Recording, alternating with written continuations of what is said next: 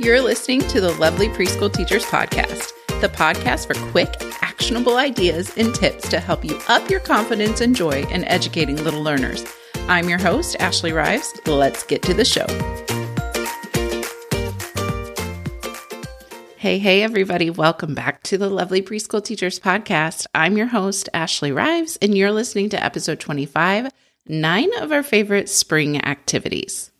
I think spring actually starts in about five days for us in the US here. And honestly, I could not be more ready. I don't know about you, but this last January felt like the longest month that I've ever lived through.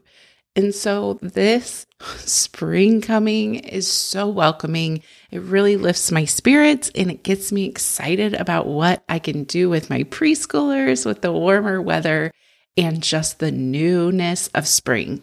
So, I'd like to share with you some of our favorite spring activities to maybe give you some new ideas. So, I present to you nine of our favorite spring activities.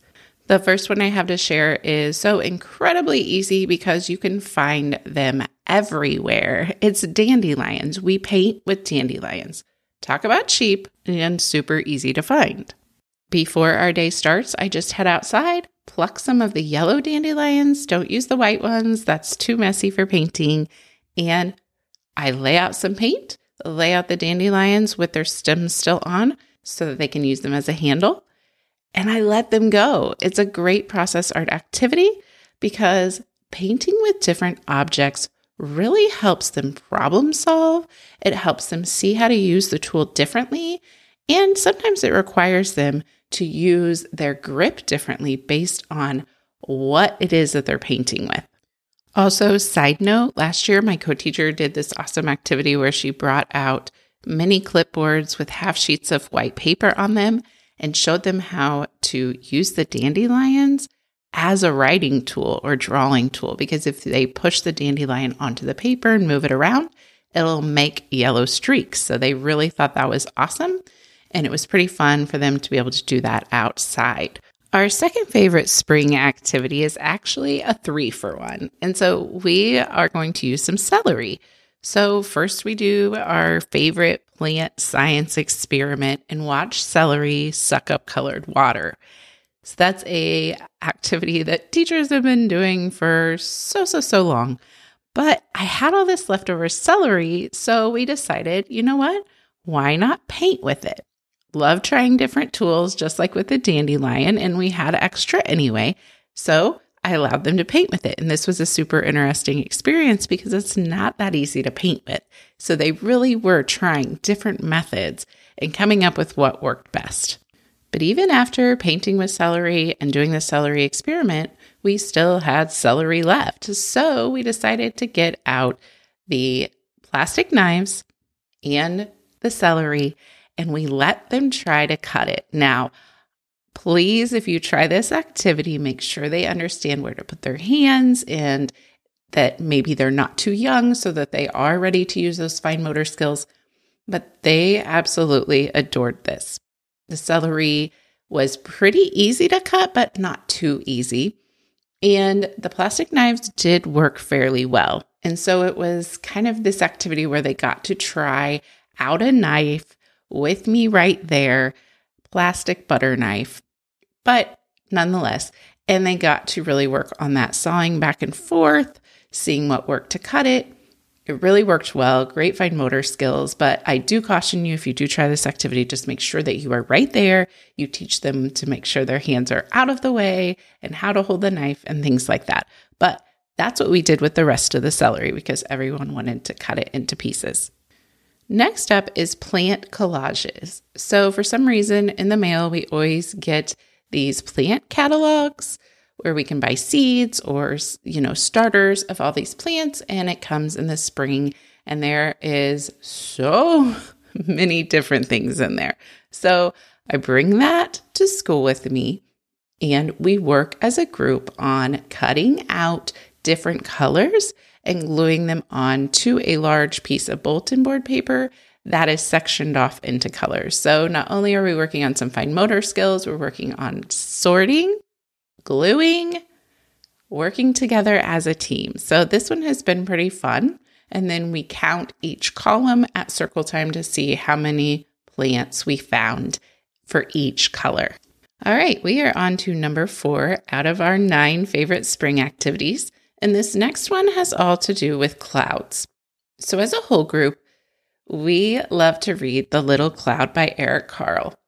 Then I do a modeled writing activity that is great for springtime. And together we create a cloud poster. So we talk about the different types of clouds, what they mean. We draw them, I draw them. Then we go outside to see if we can identify the clouds up high. And sometimes to extend this, I'll give them their own mini clipboard, half piece of paper, bring out the markers, crayons, and have them draw what they see up in the clouds. All right, let's move right along to number five rainy day painting. Spring definitely brings plenty of rainy days. And while this keeps us inside, instead of getting to play outside, it still is a great way to introduce children to the weather cycle and also just kind of embrace the rain with some rainy day painting. So, to set this up, you can use your regular classroom easel, but I found it easier to use a tabletop easel. So, to start, I put a tray under that tabletop easel to catch all the rain. And then I clip with um, clothespins paper to the tabletop easel and I water down some blue paint. So I just add water to blue paint, mix it, and then we use pipettes and they experiment with if they drip drop it at the top, what will happen? And so we get to learn about gravity. We get to talk about the rain rolling down the paper, and they get to experiment with how much paint do I put up here? Will I make big rain drops or will I make little ones? And so it's great for experimenting that way. They think it's an absolute blast. And by doing it the tabletop way, you have a lot less to clean up, which is a big bonus.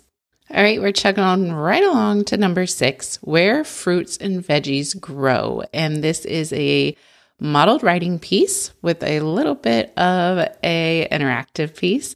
So to prep, I like to divide my chart paper into four sections.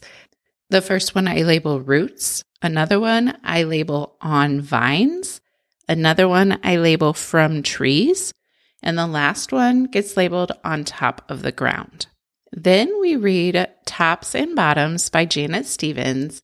And we use this book to write different fruits and vegetables onto the chart based on where they grow. So, for example, we would put potatoes in the roots category and pumpkins on the vine category apples in the tree category, lettuce on top of the ground category. And so we would start doing that. And if you want to make it interactive, you can choose to either have children help you come up, share the pin by writing that first letter in the word. Or what we did was in each category, we took a vote of our very favorite food. So no surprise from the tree. Apples was the favorite, carrot was the favorite for roots. We really love grapes for on the vine, and they really loved broccoli for a, on top of the ground. So, just another way to use this chart that you've created and have children help have this ownership into it. Next up is a fill it up math game, and this is a favorite game, and we just adapted it for spring. So, this is a two player game, and players sit across from one another with the game board in the middle. So, students roll a die or spin a spinner or choose a numeral card, whichever you want them to work on, and they cover up that many bugs on their side of the game board. And the first person to fill up all the bugs wins. You can easily make your own game board with stickers or even bug stamps. So basically, you're going to divide the game board in half, and the bugs are going to be facing one direction for one of the players and facing the other direction for the other player. It's really up to you how many bugs you want to put on each side of the game board, but it really might depend on your goal for the game. If you're wanting them to work on numeral recognition, one through five, then you can pull out some number cards, one through five, have them flip those over and cover that many bugs. You may not need as many bugs on your game board, but if you're working with a spinner that goes up to 10, then you're going to need more bugs for them to cover because if they get a 10, they could cover all of them in the first round. So, really depends on what skills you're working on, but this game is so easy because once you teach them how to play, they can start to play with a partner by themselves. Number eight and nine of our nine favorite spring activities actually have to do with math, and they are math games because we are a game loving classroom, and most of our math is practice and learned through games. So, number eight is the graph game. This is a multi step game. So, it's great for spring because our preschoolers are older. First, a player or players roll a die and then they move that many spaces around the game board. Now, this game board is round and there is no ending spot.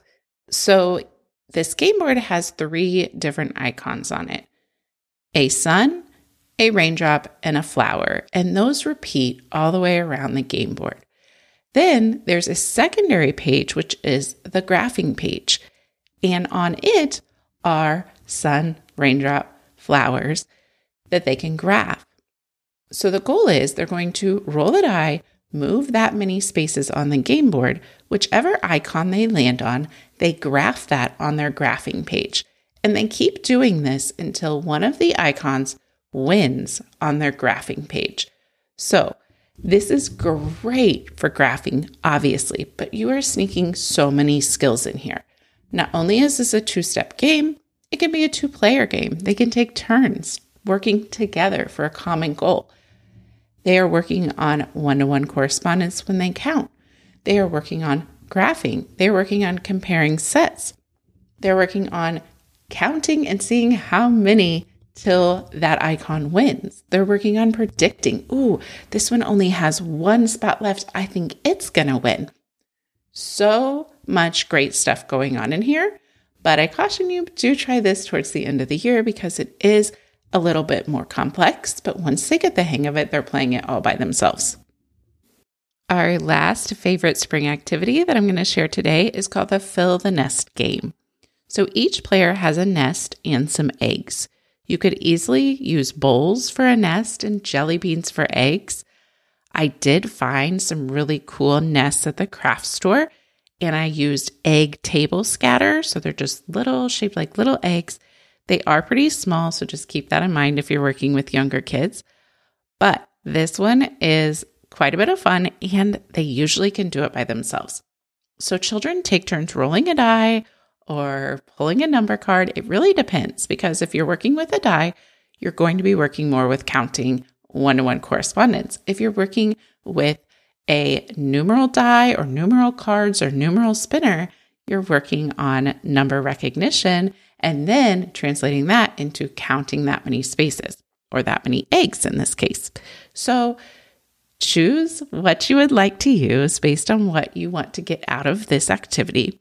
And then the children add that many eggs to their nest. And they're going to keep playing this until their nest is so full they cannot fit any more eggs.